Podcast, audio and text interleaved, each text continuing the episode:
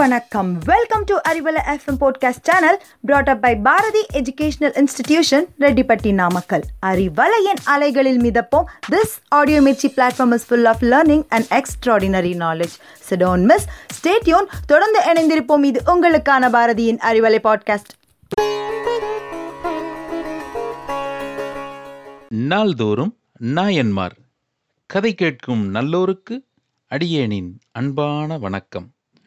தொண்டை நாட்டிலே பாலாற்றுக்கு வடகரையில் அமைந்துள்ள ஒரு சிற்றூர் திருவேற்காடு. இந்த ஊரில் வேளாளர்குடியில் சிவத்தொண்டர் ஒருவர் வாழ்ந்து வந்தார். இவர் பெயர் மூர்க்க நாயனார். இதென்ன வித்தியாசமான பெயராயிருக்கிறதே. இந்த பெயர் இவரது குணம் கருதி ஏற்பட்ட காரண பெயரே தவிர இவரது இயற்பெயர் என்னதென்று ஒருவருக்கும் தெரியாது. மூர்க்க நாயனார். அன்னையாய் ஈசன் அடிமலர் பற்றினோர்க்கு தன்னையே இந்த தர்மன் அவர். பின்னையும் சூதாடி தொண்டருக்கு சோரிட்ட மூர்க்கர் என்று இவருக்கு குணம் கருதி பெயர் ஏற்பட்டது. வியப்பாய் இருக்கிறதல்லவா? தொடர்ந்து கேளுங்கள்.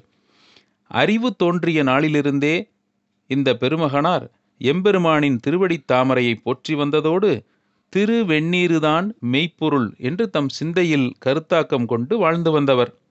எம்பெருமான் சிவனுடைய திருவடியார்களுக்கு அன்றாடம் அமுது அளித்து தம்முடைய உள்ளம் மகிழ்ந்த பிறகே தாம் உண்ணுவது என்கிற நடைமுறையை தவறாமல் கடைபிடித்து வந்தவர்.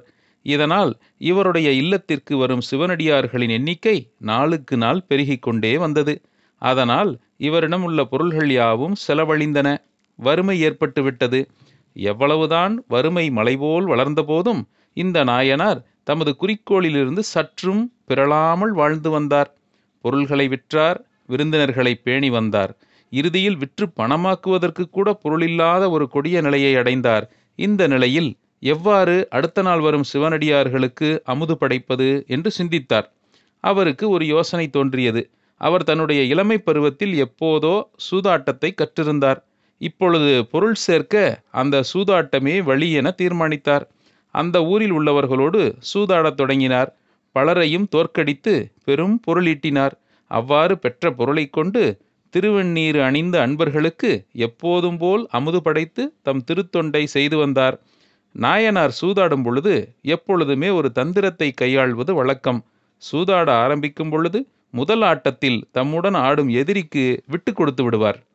அதனால் எதிரே ஆடிக்கொண்டிருப்பவர் முதல் ஆட்டத்தில் பெற்ற வெற்றியினால் உற்சாகமடைவார்கள். பிறகு அதிக பொருளை பணயமாக வைத்து ஆடுவார்கள். நாயனார் முதல் ஆட்டத்தில் தமக்கு ஏற்பட்ட தோல்வியை பற்றி வருத்தப்படவே மாட்டார். அடுத்த ஆட்டத்திலிருந்து ஒருபோதும் அவர் தோற்கவும் மாட்டார். எதிரே இருக்கும் நபர் எவ்வளவு பொருள் வைத்து ஆடினாலும் வெற்றி என்னவோ நாயனாருக்கே. அந்த பொருளை கொண்டு அடுத்த நாள் வரும் சிவனடியார்களுக்கு அமுது படைப்பதை வழக்கமாக கொண்டார். சூதாடும் பழக்கத்தில் ஈடுபட்ட நாயனார் சூதாட்டம் என்பதற்காக ஒருபோதும் பொய்யாட்டம் ஆடமாட்டார். தம் உடன் விளையாடுபவர்கள் ஏதேனும் தவறு செய்து பொய்யாட்டம் ஆடினால் சற்றும் சிந்திக்காமல் தாம் இடுப்பில் செருகி வைத்திருக்கும் சிறு கத்தியால் குத்தி விடுவார் நாயனார். ஊர் மக்கள் இதனால் இவருடன் சூதாடுவதற்கே பயந்தார்கள். அது மட்டுமல்ல இவருடன் சூதாட்டம் ஆடிய அனைவருமே தோற்றுத்தான் போயினர். நாளடைவில் இவருடன் சூதாடுவதற்கு எவருமே வரவில்லை. இனி நாள்தோறும் அமுது படைக்க என்ன செய்வது? என்று சிந்தித்தார் நாயனார். பிறகு வெளியூர்களுக்கு சென்று இதே பணியை செய்யலாமே என்று தீர்மானித்து வெளியூருக்கு சென்று சூதாட்டத்தில் விருப்பமுள்ளவர்களோடு விளையாடி பொருளீட்டி பரமனுக்கு பெருந்தொண்டாக தாம் கருதுகிற உணவு படைக்கிற தொழிலை நாள்தோறும் செய்து வரலானார். இவ்வாறு சூதாடி பொருள் நாடி பிறைசூடிய பெருமானின் திருவடி நாடி அவர்தம் அடியாரைக் கூடி வணங்கி வந்த மூர்க்க நாயனார் இறுதியில் எம்பெருமானின் திருவடித்தாளினை போற்றி வாழுகிற சிவலோகப் பதவியை ஒரு நாள் அடைந்தார். நாயன்மார் வரிசையிலும் இடம் பிடித்தார். பொல்லாத நாயனார் என்று பொருள்படும் மூர்க்க நாயனார் என்றே இவரை அழைத்தனர். ஆனாலும் கூட கிடைத்த பொருளையோ பணத்தையோ தம் சொந்த செலவுக்காக ஒருபோதும் பயன்படுத்தாமல் சிவனடியார்களுக்காகவே செலவிட்டார். ஆதலால் அவர் உள்ளத்தில் உறையும் இறைவன் தம்முடைய கருணையை அவர் மீது பொழிந்தார் என்று நாம் உய்த்து உணர வேண்டும். பரபக்தி அல்லது மிக உயர்ந்த பக்தியினும் இயல்புக்கு இது ஒரு அதிசயமான எடுத்துக்காட்டாக கருதலாம். இங்கு பக்தன் இறைவனைத் தவிர எதையுமே அறிவதில்லை. உலகத்தையும் உலகத்தின் நடைமுறைகளையும் கூட மறந்து விடுகிறான் இறைவனுக்காக இறைவனில் வாழ்ந்து இறைவனுடைய உடைமையாகி விடுகிறான். இத்தகைய நிலையில் பக்தனுடைய பொறுப்பை இறைவனே மேற்கொள்ளுகிறார். சரணாகதி தத்துவத்தின் நிறைவு தன்மை கடுமையாக சோதிக்கப்பட்டு அடியவர்களுக்கு இறைவனின் அருள் கிட்டுவதே வழக்கமாய் இருக்கிறது இந்த நெறியில் செல்வது சாதாரண மக்களுக்கு மிகவும் கடினம். பக்தருடைய நெறிகள் பக்தருடைய நெறி மார்க்கங்கள் தனித்துவமானவை.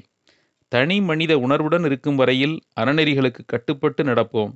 ஆனால் ஒரு முற்றிலும் மாறுபட்ட ஒரு சூழ்நிலையில் வாழ்ந்த தம்முடைய மனதளவில் தம்மை வேறு உலகிற்கு தயார்படுத்தி கொண்ட அடியவர்களின் வாழ்வில் சில நிகழ்வுகள் இவ்வாறுதான் இருக்கிறது என்பதை நாம் நாயன்மார் கதை வாயிலாக அறிய இயலுகிறது. கடைபிடியுங்கள் என்று சொல்வதற்காக இந்த கதையை நான் உங்களுக்கு சொல்லவில்லை.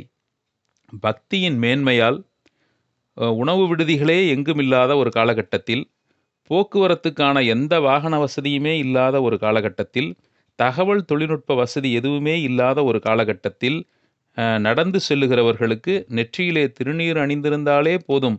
அவர் அடியவர் பக்தி மார்க்கத்தில் செல்பவர் அவர் முகத்தில் பசி தோன்றுகிறது அவருடைய பசியாற்றி அனுப்ப வேண்டும் தன்னுடைய சொத்தே இழந்தாலும் சரி. அவர்களுக்கு அமுது படைப்பதே வாழ்நாள் பணி என்றெல்லாம் சிந்தித்தவர்கள்தான் இந்த நாயன்மார் வரிசையில் இடம்பெற்றவர்கள். அந்த பசிக்கிற வயிற்றுக்கு உணவிடுகிற நல் தொண்டினை வலியுறுத்துவதற்காகவே இக்கதை அறிவலை வலையொலியில் சொல்லப்படுகிறது. அன்புடன் நாராயணமூர்த்தி. நன்றி வணக்கம்.